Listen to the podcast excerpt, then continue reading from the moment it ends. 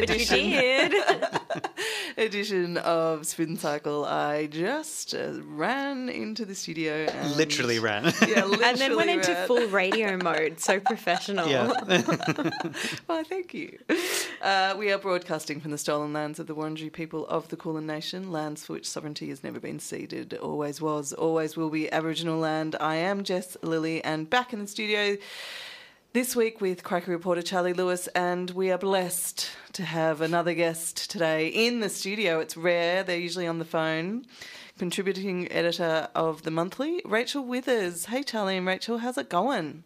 Good. Good, yeah. I think there's a there's a there's a real like uh, thrilling tightrope vibe to tonight, where everyone's a little bit weird and elsewhere. So we're going to see how this goes.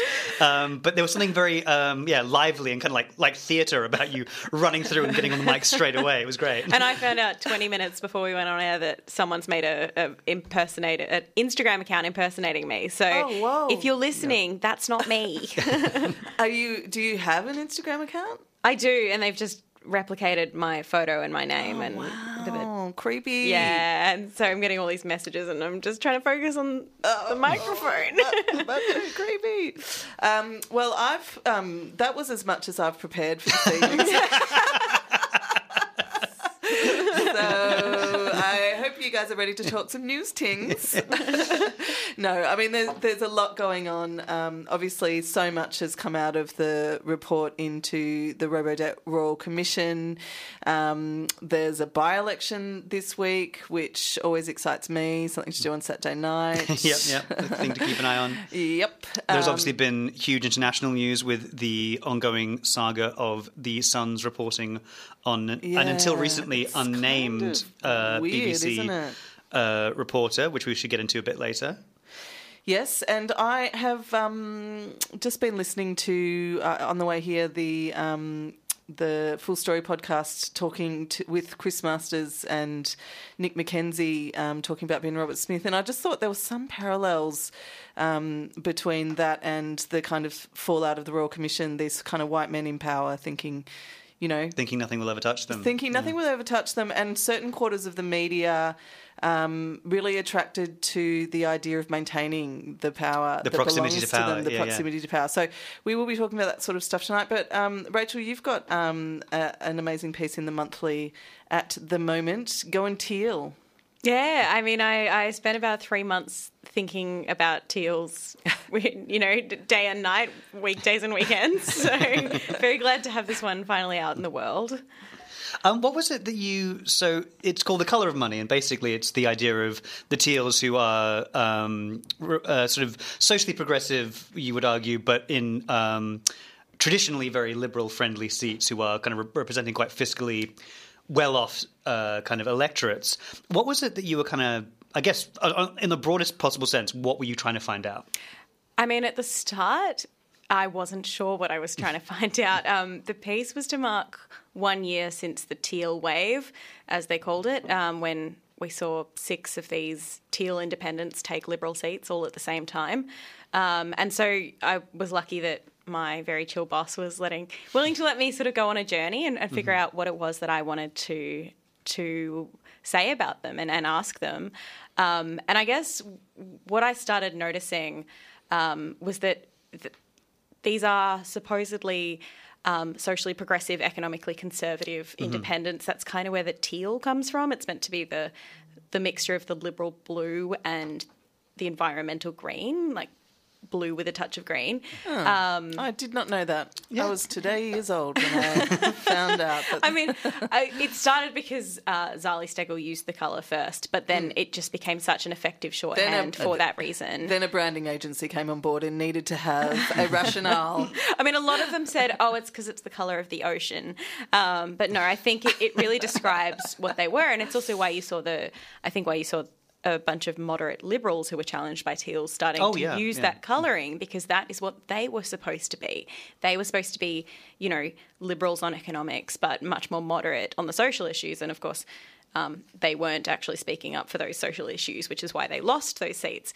Um, that aside, I noticed that the um, seven teals, um, who I define as Um, we've got Zali, who was the original uh, in Warringah, along with Allegra Spender, Kylea Tink, Sophie Scamps in Sydney, Monique Ryan and Zoe Daniel here in Melbourne, and Kate Chaney over in Perth. Um, they vary, they're very different, but generally they were slightly more economically progressive than you would have expected for women holding very, very wealthy seats. Um, And, and usually, I mean, and, and for the most part, as you say, they're not a monolith, but for the most part, coming from a reasonable amount of privilege in their own right. Yeah, I mean, uh, like you've got you've got sort of Allegra Spender and Kate Chaney who are part of liberal dynasties. Dynasties, yeah, yeah. yeah. Yeah, um, because there was the sort of cynical um, projection that they would um, pretty much toe the liberal line on many things other than, you know, on, on most economic things, whereas uh, sort of social issues, they'd be a little bit more progressive or environmental sustainability issues. Yeah, and I mean, they've been, I would say, on some things to the left of Labor on economics. So, job seeker. Um? They were they were really not hard these advocating for an increase to job seeker. Um, all of them signed a letter from ACOSS calling for a substantial increase. Um, stage three tax cuts, they're not all on board with scrapping them, but I would say more than half. Um, the superannuation tax concessions that the Liberals lost their minds over when Labor said, you know, $3 million is probably enough. Um, Was this the um, uh, Zoe Daniel's predecessor in um, Goldstein, uh, the venerable Tim Wilson, in his his? Uh, well, it wasn't actually an inquiry. Was it an inquiry into? Oh, that was franking credits. I'm, I'm terribly sorry. Oh yeah, That's- he, uh, he yeah. really ran that one. I mean, Yeah. that that is what though um, I'd say that these moderate liberals had become was sort of um, really hardline conservatives on economics. Um, and what I found from looking at these electorates, um, talking to people I bumped into at at teal events, talking to the teals themselves, is that the voters in these electorates didn't just for, for many of them who did shift from the Liberals to the Teals, which let's remember it's not everyone, it's about one fifth of the Teal vote, um, but a lot of them were pretty fed up with the way the Liberals had been behaving on economics as well as on social issues. It's this kind of like um, downward envy, um, you know, class based politics, punching down. Um, that is not working for teal electorates. That is kind of the same. Um, I spoke to Kos Samaras, who did the polling for Climate 200, which in turn did a lot of um, data and provided a lot of support to these campaigns. Kos Samaras said, you know, this kind of stage three tax cuts, rah rah, they're going to take your, you know, franking credits. That doesn't work in these wealthy electorates. That that is the same as rocking up with a lump of coal to, you know, certain. Um, what we might call the the noblesse obli- obligée, who who consider themselves generous, you know, wealthy, kind of, but but benevolent, wealthy people. And I suppose the un, the unspoken question um, that is sort of, I think, bubbling away underneath any interrogation of the teal phenomenon and, and, and, and how it works is does this thing have legs? Could it actually be a an ongoing powerful sect of parliament for not just one term but maybe several? Well, uh, did you have any come away with any thoughts on that? I mean, because obviously, Kos talks about say the generational churn and things like that that people who vote liberal are possibly literally, you know, dying out. Yeah, look, I was I was really interested in that um, as a topic. It was too big to get at, I think, in a monthly essay, but I did talk to a lot of them about it, and I do think um, they are really, they really do represent their electorates. They really um, are in touch with them. They really do speak for them, and I think um, they do need to be cautious on not going too far on some of these um, economic issues. And I would say some of them, um, if you read the piece, it goes teal by teal, and um, some of them I don't think are going to act on these um, inequality issues. But some of them are, and I think the question is how far are their electorates willing to let them go? yeah, yeah. And, you know, as long as they bring their electorates with them, I think that they have the potential to stay in power for a really long time and do really interesting things and talk about things that the major parties can't talk about. And I think that is their real um, benefit to our democratic system is that they're not bound by promises or party lines or um, you know whatever it is that stops Labor from even whispering the word um, negative gearing. Um, yeah, yeah. so they're they're a phenomenon that I think is going to be with us for some time. Maybe not all of them will make it through the next election, but Yeah. I, I think most of them will. Did you find it all? Um, I mean, there was obviously the drama with Monique Ryan and, and Sally Rugg, and, and Monique Ryan has possibly sort of been the more public of them.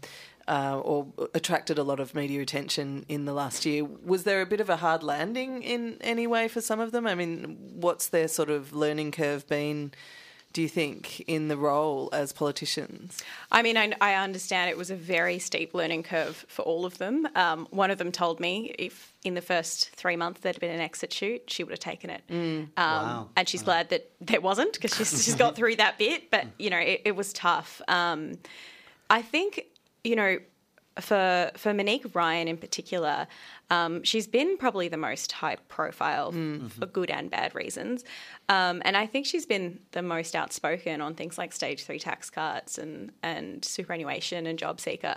But um, if you take a look at Kooyong, that is actually probably the teal seat that is the safest for a teal to hold on to. She was relying on liberal voters disaffecting from the Liberal Party the least of any of them because that that electorate is changing. I mean, they're all changing. The Generation Z is coming. Um, the kind of apartment blocks are going up in these electorates. Renters are moving in, but Kooyong in particular, because of Swinburne University, um, is really, really moving left. I mean, it, that nearly fell green before it went teal, um, and so I think she's actually in a good position if she can read her electorate properly. Um, someone like Allegra Spender, who is probably the more the most difficult to read in this uh, from from the interviews I, I did, um, and really the one who wasn't into talking about. Uh, reforming the system. Um, she's in a more complicated position because she represents a very stratified electorate. She's got the Harborside mansions, um, but then, of course, um, she's also got a lot of renters. She's half of Wentworth rents, and it's actually one of the highest proportions of people in rental stress in the country because they're quite nice houses that are being rented there. Um, and so she arguably needs to speak to some of those renters, but that is also going to upset her her wealthier constituents. In, uh, in in Malcolm Turnbull's old seat, no Yes. less, Mr. Homicide mentioned himself. Um, uh, without wishing to, you know, without, without without getting you in any trouble or having you um, betray any confidences, I suppose one of the things that we hint at and the thing that we always talk about on this show is kind of the, the, the media angle on this. And I uh, one of the great positives I think most people would, would probably agree about the Teals is that they are not party politicians with a party line. Did that translate into any surprising candor in your interviews with them, or did they say things that you weren't, weren't expecting them to, or did they veer into different interesting areas? Yeah, I mean, they were really, I, I would say they were very natural, um, and you could tell they weren't necessarily. Um, you know, biting their tongue in the way that Media a party trained. politician would be. Yeah, and and you know, once or twice I'd be speaking to the one of them, and they'd actually say, "Let me think about that before I say that," or, Yeah. or "Oh God, my media advisor would kill me if I if she heard me say that." But you know, they were they were quite candid um, on inequality and on the fact that it was a problem. Um, you know, some of them were more cautious than others about naming actual policies that they would be willing to to go near. Um, but you know, Kylea Tink, for example, she listed off negative gearing, capital gains tax. You know, um, real like she she was willing to talk about taxing wealth in a way that I would never have expected from any politician, least of all a politician representing one of the ten wealthiest seats in the country. And were they willing to sort of talk about? I don't know if it was whether you covered it, but there's culture in in Parliament. Um, we got we did do that a little bit, and I think most of them feel it, it has improved um, due to them, and, and they've been told by people who were there before them and after them that it has improved. But I, I think like any of us who do watch Question Time every day can see that it There's a that part at least really hasn't um, hasn't hasn't got to the standard we need it to get to. Um, but I would say what's interesting is that they all um, feel that they are in a really good position when it comes to negotiating with the government. They feel like the government actually, on most issues, does give them the time of day and is willing to talk to them, um, maybe in a way that they're not so willing to do with the Greens. Um, I mean, they do, but they it's a bit more. There's a bit more argy bargy there. But they they really are at least according to um, the Teals, interested in having the Teals on side because that sort of lends um, kind of uh, social capital as I put it in the piece, to the government's policies because you know people like the Teals and like they're not they're not kingmakers. Their votes don't matter, but it is nice to have their votes on on climate issues, and um, we saw that with the the climate bill. And presumably, part of that comes down to just sheer political strategizing. The the seat of Melbourne, for example, is one that, that the Labour Party feels is theirs by right. The the, the seats. The seat of Curtin, for example, in Perth, or any number of actually the, the ones that the Teals set up, have never been within um, spitting distance of being a Labour seat. So I suppose they maybe think they've got less to lose by, by being seen to cooperate with them. Yeah, look, I mean, I have heard that Anthony Albanese sort of said to them in a in a meeting once, um, you know, you guys are great, no more. Like this is good, um, and so I think there was a concern for a while from Labor that they might come after their seats next. But you know, we really are talking about a response to the Liberal Party when we talk about the Teals, um, and you know, we haven't seen the Teals pick up any Labor seats at state elections. Um, Yeah. they've tried. Was there any sense as well that you know? I think we we did see from say Cathy McGowan in Indi that that um, success was turned into not a formula, but it was certainly you know observed really closely, and it was then you know she was incredibly um, open about how she wanted to then help other independents Yeah. um, win their seats as well, and obviously the the precursor to the Teal movement. Was there a sense among them that they were um, sort of interested in in helping bring more people up, or are they very focused on their own seats? I mean, they're focused on representing their own seats, but there is a real sense of, of camaraderie um, between them. You know, they, they all credit Cathy, um, uh, you know, for sort of leading the way with the voices of model that they all used, and they're all very willing to help other up and coming candidates. Um, one really interesting media story I got from Kylea Tink was that she was actually one of the first to announce of the current crop of teals, and she said she she had this like early interview, um, and she felt like she really really stuffed it up, um, and she felt responsible for the entire movement because she felt like she was the first putting herself out there in like the Sydney Morning Herald or something, um, and that it was really on her to to nail it so that others could step forward. Um, and you know, she was speaking to Cathy McGowan throughout that time, but um, yeah, she felt a lot of pressure to be kind of a standard bearer for this idea. Um, and of course, she did win, and, and as did. Uh, five of the others, so she, she obviously didn't stuff it up. Just sounds culturally the complete opposite of what we've heard about, you know, in Parliament in terms of the hostility and, you know, especially around um, gender and experiences of discrimination. And, you know, I mean, it, it sounds positive, but um, that's not. There's a lot more in the article, so everyone really needs to pick up the monthly to read Rachel's um, current piece, uh, "The Color of Money."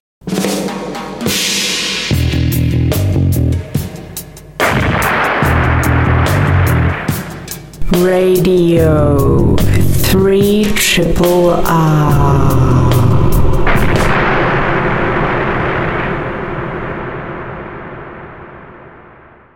This week, there has been a lot of talk about uh, robo debt after Commissioner Catherine Holmes um, presented the report into the Royal Commission into the robo debt scheme, and among many other things, the media um, came up for scrutiny. There's been a couple of good, well, piece, one piece and one sort of podcast series um, that have illuminated that. Josh Taylor in the Guardian has written um, a piece about it, how the coalition collaborated with Friendly Media, and also um, as part of Rick um, Morton's podcast series for 7am every morning this week. This morning's um, Rochelle Miller. Uh, interview, who was one of the media advisors to Alan Tudge while he was the Minister for the Department of Human Services, was just very draw, jaw dropping. What were your thoughts, Rachel? Yeah, look, I mean, Rochelle Miller has been so um, instrumental to helping us understand what was going on in the office of the then Minister Alan Tudge. Um, and I- mean, part of the reason she speaks so candidly about this now um, and in the Royal Commission is because she has sort of made allegations um, against her former boss um, as well, and so and so sort of has split with the Liberal Party. They didn't support her, and so she is now very willing to speak out. Um, and she also says that she sort of has has learnt a lot of empathy from what happened to her, um, but it has meant, I think, because of what unfortunately happened to her, we have a, an insight into what was going on in that office that we may not otherwise have, and the way that they constructed a media strategy specifically to destroy. Um, those speaking out in the media against robo-debt. Yeah, for someone so deft at spin, her she is, has been incredibly candid, like um, unbelievably candid, really, about why decisions were made and and the kinds of stories they planted in the media, really, um, and how they how they did spin it. And, and she doesn't come off well in this. Uh, No. I mean, you know, she her job was to basically create the quote unquote counter narrative, as she puts it, in the friendly media um, that would. You know, undermine what was going in on in what she calls the left wing media. Well, that was a really phenomenal part of that interview this morning when uh, I think, I guess it was like sort of December 16, 2016, January early 2017, was when the stories that had been um, gathered in social media that activists had helped support people tell and take to, you know, f- friendly journalists from that point of view journalists who could see that there was something wrong and something going on, and there was also um, there were uh, you know it wasn't just um, there was you know a sort of a groundswell, a bit of a movement. That movement was occurring from activists to academics to uh, lawyers as well, helping get those stories out. Rochelle Miller really openly says um, we could see a pattern, and as far as we were concerned, it was left wing media that that was telling these stories, that was willing to tell these stories. So so we just went in with, um, you know, they basically she basically just said Yeah. they went in along ideological lines, Yeah, yeah, to discredit the media as much as the people whose stories they were telling. Yeah, and I think there's, I mean, there's, there's, there's, a, there's a lot of, there- as you say, there was a lot in that interview. I mean, and, and there was that sort of sense of a, a certain insouciance about it because he was like, well, it's, so it's not that big a deal because centrists and, and the people who would vote liberal probably don't, re- don't, don't read the ABC. So it's, you know, we, we can just go to the places that we. Damage control, yeah. Um, and I think it is worth, um, even separate from Miller's testimony, and I think yeah, there, there's there's a bit to get into with that as well. Just the the the, the report. I mean, the, the royal commissions have such an incredible amount of power to compel departments to hand over information, and, and that's um, they they they took advantage of that in this case as as, they, as they as you'd expect. So you, you have like incredibly specific, detailed accounts of just how the media was made complicit in this stuff. I mean, there's a, a media officer who emailed uh, a colleague in the Department of Human Services and said News Corp isn't interested in the line being run by left leaning media, but is keen to hear the alternative view. As such, the focus will be on working with news to achieve this. And then within a few days, on the front page of The Australian, Simon Benson, their, their national affairs editor, has a piece that's talking about how it's actually the the uh, the the fuss being kicked up over over Robodebt is actually a, an embarrassing Labour blunder because look at all these counter examples that actually show that that the the the system is working just fine as it is and that people are actually being uh, charged debts that they genuinely do owe. The the other one, and actually this this this didn't require the Royal Commission to come to light. It was something that, that we knew about at the time because it was so unrepentant and blatant and out in the open. Was there was a blogger named Andie Fox who wrote a piece, an opinion piece for the Fairfax papers, the then Fairfax papers, now Nine papers. Um, essentially detailing her experience with Centrelink and, and with Robodebt and, and saying that she'd been terrorized by the department. Um, the department leaked her specific individual personal information to another journalist at the same um, at the same institution, who then wrote up a piece um, saying essentially that they thought that the department was being unfairly castigated. There's two, there's two sides to this story, and I think you know, I mean, you, you don't want to get too preachy, but there is that sense of I think anyone anyone who's been allowed themselves to be used that way by an arm of the state against an individual for, for, for, who had the temerity to criticize the government really really has to reflect on you know what they got into this business to didn't do. just allow themselves to be used. They were also there were certain um, elements of the media who were clamouring for, Very as Rochelle yeah. said, more colour. You know, tell us more about these people. What are their what you know? Tell us the gender, where they live, what they do, anything else you can give us about them. But you know, that stood out to me that there were you know, parts of the media that were hungry to push this narrative as far as they could. But the other thing was the pressure, the relentless pressure from Tudge. You know, the the thing that came out of this was was that as the minis- minister for human services, this was his stepping stone. He wanted to get into cabinet, and he saw an opportunity through Robodebt. Um, obviously, it's a, as a cost cutting exercise. That's you know a given, but also to increase his profile. And so he demanded of his media advisors that they get him a front page a week. Yeah. You know, working in the media, what do, what does that mean to you, Rachel? To to have for a minister to have that demand of his media advisors, what are they? What does that mean on a day to day level? What are they doing? I mean, it, it is just horrifying to think that the media is treated as sort of just the platform for someone like Alan Tudge, who at that point was a junior minister and was hoping to claw his way up into like a real ministry because he didn't consider this one a real one. Mm. I mean, it- you know, he wanted to get into cabinet as well. Um, and the thought that the media was just there, what, you know, the conservative media, because that's where they were placing these mm. stories, was just there for him to potentially um, get a front page story, not to report the news, not to, to seek to out the news of the day, yeah, to hold power to account.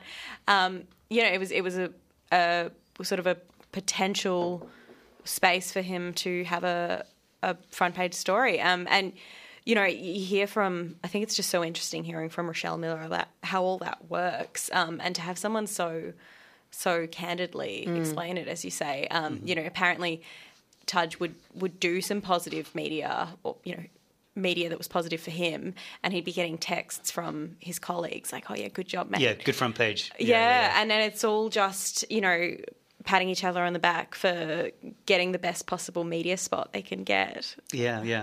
And I think, I mean, it does. It's it's a very um, it's emblematic of of sort of us- of the Morrison government in particular. Although a lot of this happened under under Malcolm Turnbull, and I think he has sort of really skated under the, a lot of the coverage of this stuff. Uh, to be, to be, and to be fair, there is stuff where where you know the the, the, the other thing that the Royal Commission kind of revealed was that when Turnbull, who had been led to believe that this was a legal thing, was finding out that it wasn't. He was calling Tudge back from holidays to kind of get some answers. So there, there's, you know, there is some mitigation there, but still. Um, Yeah, but I, everyone like, oh no, I didn't know. We all thought it was yeah, legal. yeah, the yeah, yeah. lawyers told it was okay. You know, I- I- and- it's just and, like, yeah. uh, uh, it's just what you do. You stand up for your mates, Stuart Robinson. It's just like, what the Yeah, yeah. heck? And- Someone and- takes Michelle Miller is at least taking responsibility for- yeah. Mm. for, what she did. You know, and, and, and that- you're right. And that, that goes to um, an incredibly degraded and and a very deliberately degraded public service as well. The people who um, who are tasked with giving frank and fearless advice to ministers have been cowed out of that particular job. But one thing that I thought didn't get as much attention um, as it probably should have was that Jane Halton, who's a sort of lifelong senior public servant who worked, I mean, way back, first came to notice actually during the Children Overboard scandal. So she's she's been around. Um, essentially, she was saying the real problem is freedom of information if if the reason that that the public servants are so cowed in giving frank and fearless uh, advice is because some horrible journalists might get a hold of it and make them look bad. is And- it is it that, or is it also the the sort of we a lot of um, no, it's not that at all. That's a horrible thing to say. Like- but I was about to say a lot of undercurrent in the commission was the toxic environment in Yeah. the workplace, essentially. Yeah, yeah. The, there, there were a huge number of, of very senior public servants doing everything they could to lead people to give pe- to give the ministers the, the answers that they wanted in cases like this, and to tell Out them what they want to do. or brown nosing, or It's. I mean, it's hard to say. I, I, I mean, I, I wouldn't want to talk to their to their Yeah, of motivations, course. It- Yeah. but but for certainly, it was definitely professionally convenient to give people the advice that they were wanting to get. Well, I, th- I think what's really interesting with the Rochelle Miller interview, especially the the one on Seven AM with Rick Morton this morning, was she really was able to reflect on what it was about this office that made her behave this way. And um, hers is a very particular case, um, but she said everybody in the office was being bullied. You know, it was a very intense workplace. He was a very demanding boss, bit of a micromanager. Um, and so, yeah, it did sound like, at least in the case of this particular office, uh, completely driven by the whims of this sort of power hungry, narcissistic politician whose entire focus was on himself and how to make himself look good in this and how to get a promotion out of this. Um, And it worked. Okay, It did to sure a degree did. Yeah. for a uh, while. I mean, she did also she did say that she did try and push back a couple of times, but was put in, was in no uncertain hmm. terms put right back into her place and realised that the the best way to to to deal was to go along with it. I mean, you can you can hold that up for criticism. I mean, another hmm. thing that she said was you should have empathy as a media advisor, but it makes your job harder. Hmm. Yeah. And I just think, well, when you're working in the Department of Human Human Services, But I Yeah, mean, and I that's the thing. These some some of these portfolios are just kind of a stepping stone um, to Mm. politicians. Like liberals, especially, hate being in there because it's seen as like a place where you can't really do anything, and you know, you're just like giving people money. Um, Yeah, yeah. and so, Where's the re- yeah? Where's Well, the red- yeah, there, were, there was Yeah. no empathy there because that that didn't mean anything to them. It was kind of a mm. department they wish didn't exist. I, I And I think, and it also comes back to this idea of the kind of the degradation of, of politics in general. I mean, particularly under the, the Morrison government, where, and this was this was you saw it in every single issue was nothing was ever uh, motivated by a policy outcome or by the greater good. It was every single thing under Morrison was treated as a media issue to be managed, to be stage managed. You could see that throughout all of COVID, throughout the bushfires. Everything was messaging, uh, and it was shameful how often that worked. Um, and the idea of um, and this and I think this this come this is the inevitable um, kind of outcome of the political class now being essentially people who have never had a job that wasn't in preparation for for office. The idea that there would be like you know, and it, it, it's it's sort of up until the eighties, it was quite normal, or it was expected almost that someone who went into politics would have had at least one normal person's job before they did that, regardless of the side of politics they came from. Whereas that is now, I mean, I think you could probably count it on one hand how many people have genuinely lived anything approaching what we would consider mm. a normal life. That wasn't just I worked as a consultant or I worked, I was a high level union official. Or, Yeah, and I think I think what what's interesting with Miller, and again, you're not going to hear this from anyone else, but she says that she has since learnt empathy. Yeah, exactly. Because of what happened to her, because she's now had her own mental health struggles and faced unemployment, and um, yeah, she she's fallen on hard times, and now suddenly she understands. But most people working in, you know, media advising positions, um, whether for you know ministers or MPs or departments haven't necessarily had those life experiences, haven't necessarily been on job seeker, um, and yeah, lack that human touch. yeah, yeah, yeah. But and, then, and uh, uh, to me, that shows an absolute disconnect between your ambition to be in politics and what you are actually doing. Yes. You're voted in by, you know, you're representing a whole community of people. You shouldn't have to have their lived experience to have empathy No, yeah. for the living situation. I know, it- it's- absolutely it- it not. I mean, it like- should be the most prime, fundamental kind of job requisite. I know it's. I mean, I I feel like some sort of awful old hippie saying this, but it's like, yeah, isn't it supposed to be a call to public service? Isn't there Yeah, supposed to be some yeah. kind of idea of a of a greater good that you kind of subsume yourself and try and serve? Um, yeah, and then you say, that and you go, of course not. No, no, it's it's a job now that you kind of that you get you get you know someone like uh, Angus Taylor who just it just seems like he has kept being pushed into different rooms and being like told, well, now this is your job. Like, Well, um, you know, I think Alan Tudge has had his own mental health battles himself now. I think he took some leave uh, last year during the whole sort of Rochelle Miller allegation. Uh, yes, so maybe he's he's obviously stood down now over uh, not because of Robodebt, but you know, around the time of the Royal Commission, he stood down. So you know, maybe he's ready to come back now that he's experienced some real human I mean, his- emotion. His, response, which sounded like it was written by a lawyer with a gun to their head, didn't give my the, the strong impression of someone who'd reflected on what they'd done. No, but- his testimony in the Royal Commission did not um, add colour. um, there is a, a by-elect. Oh no, there was one other thing that I wanted to ask your uh, guys' thoughts about. Um, it was a really uh, robust report. A lot of people um, said that for Royal Commission reports, actually, um, a lot of uh, sort of colour and thought had gone into this report, but there was one section that uh, the sealed section that no one could get at, um, which is supposed to uh, include recommendations about any um, criminal and civil charges that should be brought as a result of uh, the Royal Commission and its findings. What are your thoughts on that?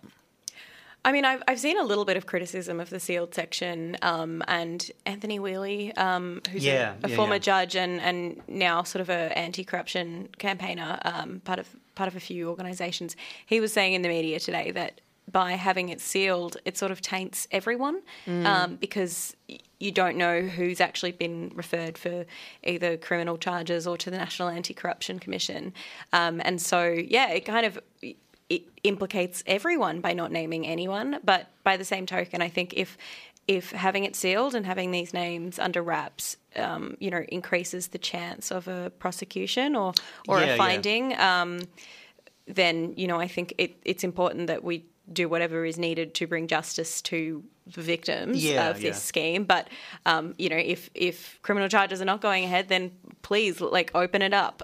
Do you know who does have access to that sealed section? Because some ministers have come out and said, you know, as far as they're aware, there are no, they're not, there are no, no charges. You know, they're not included. well, I, I I'm fairly sure the coalition doesn't have access to it. Um, so they're just making assumptions. And I've even Greater heard assumptions. some Labor ministers say they don't. I, L- Linda Burney said on the weekend she didn't have access to it.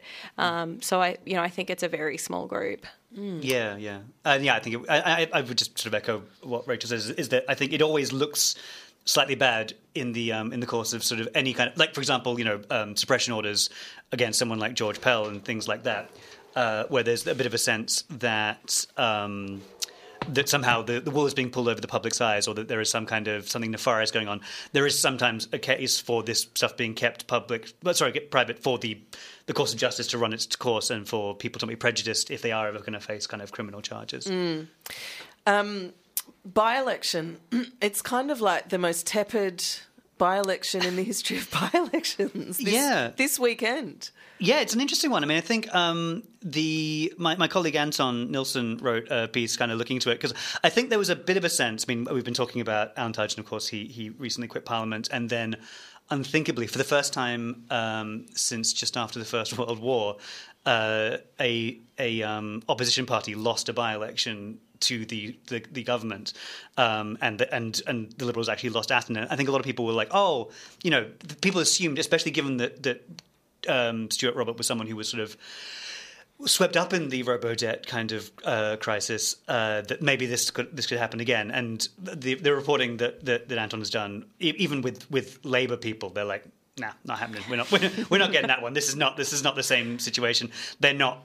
Th- th- th- something like RoboDebt is not going to be dominating the thoughts of voters in Fadden. They're going to be much more about, you know, th- much more about cost of living and the kind of just day to day sort of stuff. Something like RoboDebt would be probably f- pretty marginal in terms of, of that stuff.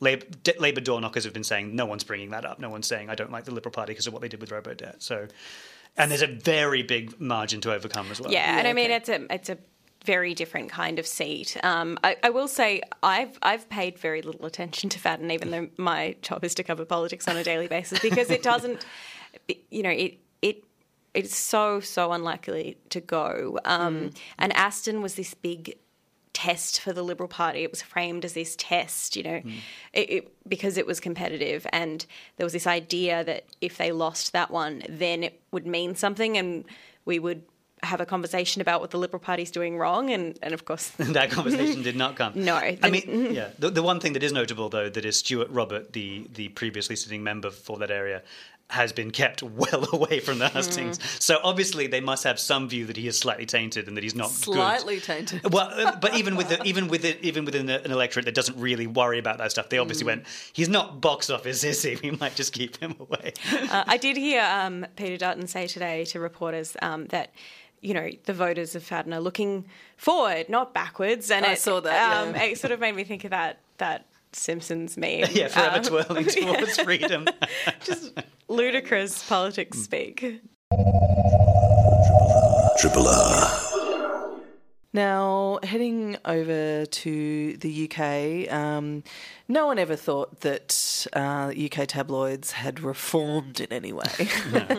but we've sort of had another example of how kind of vicious their bite could be in the last couple of weeks with um, a pretty salacious story that came out in The Sun.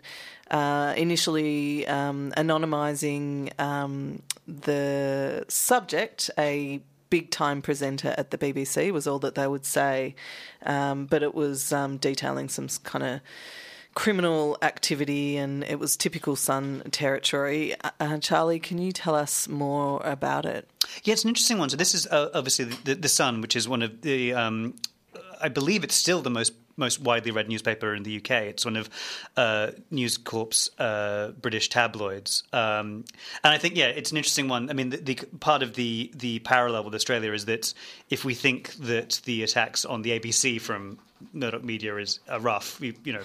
You should see what, what happens in a slightly more supercharged kind of tabloid uh, market like the UK. As, as, you, as you say, they um, they reported last Friday that at the time an unnamed uh, presenter had. Uh, allegedly um, paid for sexual images tens of thousands of pounds from a 17 year old, uh, something that, that, if it was true, um, would attract criminal charges and potentially potentially jail time.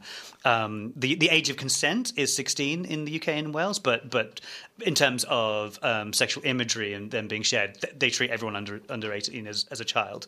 Um, so so very serious allegations at the time, and this of course set off a, a huge swirl of, of, speculation about about who it was. And similar to what you were saying in terms of keeping that sealed section confidential and and not under, not letting people know who might um, be at the receiving end of charges around the Robodebt Royal Commission.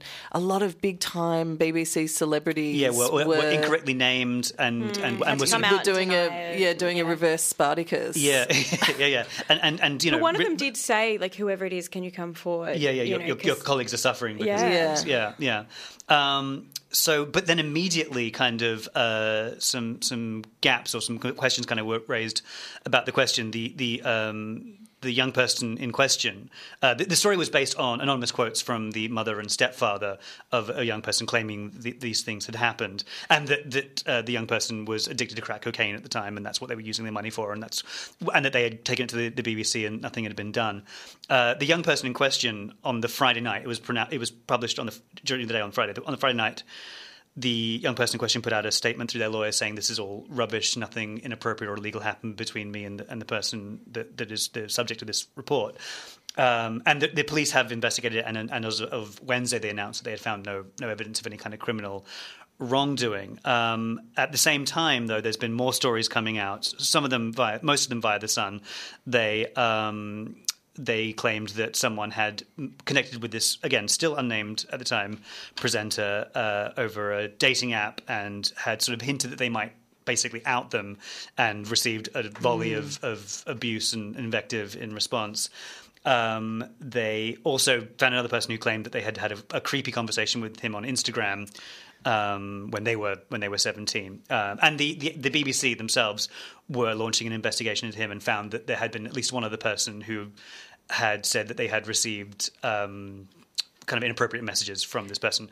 On the Wednesday, uh, it was revealed that it was Huw Edwards, who was a who's a veteran BBC and a very well respected broadcaster. Well, the guy that announced the, the death of the Queen, for example, that's the obvious one to go to in terms of his standing. But the way that it was revealed was quite interesting because his wife put out a statement, um, mm-hmm. and it was kind of tragic, really. Yeah, basically saying he's he's in hospital now. He's got very very severe mental health issues, and um, he will respond to all of this at some stage. But um, you know, when he feels well enough to do it. I mean, I thought what was really interesting today with that statement, and that that's kind of when I tuned into this story mm. because I don't necessarily pay attention to UK tabloids, um, but the the public outpouring of sympathy for him.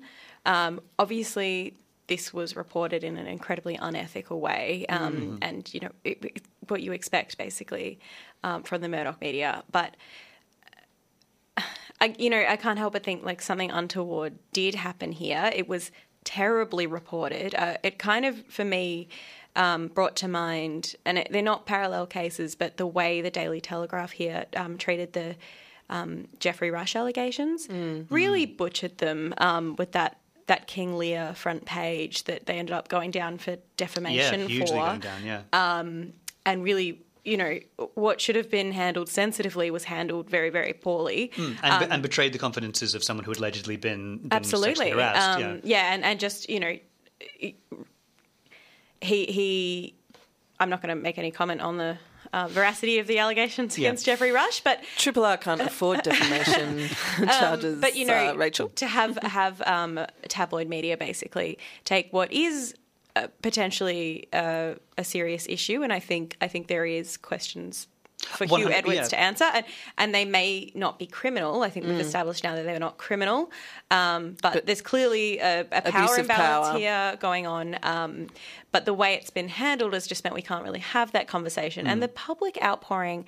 of of, of left wing people on Twitter defending Huw Edwards made me a little uncomfortable. Well, that's interesting. Yeah, there was. Um, I, I, I mean, I, I, I, I completely agree that. I mean, I think yes, you, as you say, it's it's it doesn't have to reach the level of criminality for something to be in the public interest and for something to be you know untoward and possibly inappropriate. Again, we don't know the veracity of any of this stuff that is being reported, but but it is worth stating that if there's any truth to this, there is something that is possibly very troubling there.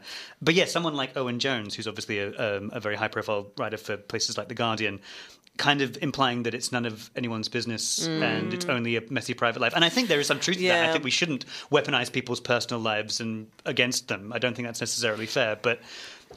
I, I suspect that the same level of unequivocal support would not be offered were it, say, Boris Johnson, who was being accused No. of doing something of this sort. But also, um, to, to Rachel's point, if someone is in a really high profile position and using that to take advantage Yeah, yeah. of of vulnerable people, hundred percent that should be not. It's not necessarily. Every, it's not necessarily in the public interest to let all every single sort of detail be made public, but Mm-hmm. it certainly should be held up for scrutiny. And, and you've got to wonder why a- a serious media organisation didn't look into this. And and look, I mean, the, this story is quite sordid, and Mm. and the fact that it was the the parents that were making the claim, not the the Yeah. young Yeah. person in And, uh, question. yeah. But, but It's if very, there it's was very a pattern sun. of behaviour Everything here, about it is sun. But if there was a pattern of behaviour here, why wasn't it picked up sort of around the time of the Me Too movement? Mm. Or Yeah, or, or I mean, the, the, the classic uh, reference in the UK for this is Operation Yewtree, which was the police investigation that review, revealed decades of high profile figures in the BBC basically being predators and paedophiles and quite prolific ones. And that's the, the, the, the, the, the line that they're trying to draw when they make these sort of accusations is remember what happened there. So the, the idea that they were able to let this one slide and not thoroughly investigate it when it was first brought to them uh, does again raise some very serious questions. That is our time. Um, thank you so much for joining us this week, Rachel. pleasure. We will see you again soon, no doubt. And that's all for this week. Thanks for listening. You can find us every week on your favourite podcast platform. And you can follow us on Twitter at Naj Samble. At Lily Juice. And at the Shuffle Diary. You can also listen in at rrr.org.au via on demand for the radio version of the show. Want to support Spin Cycle? Become a Triple R subscriber. Your subscription helps keep the station running and helps Triple R produce and create great radio and podcast content like this.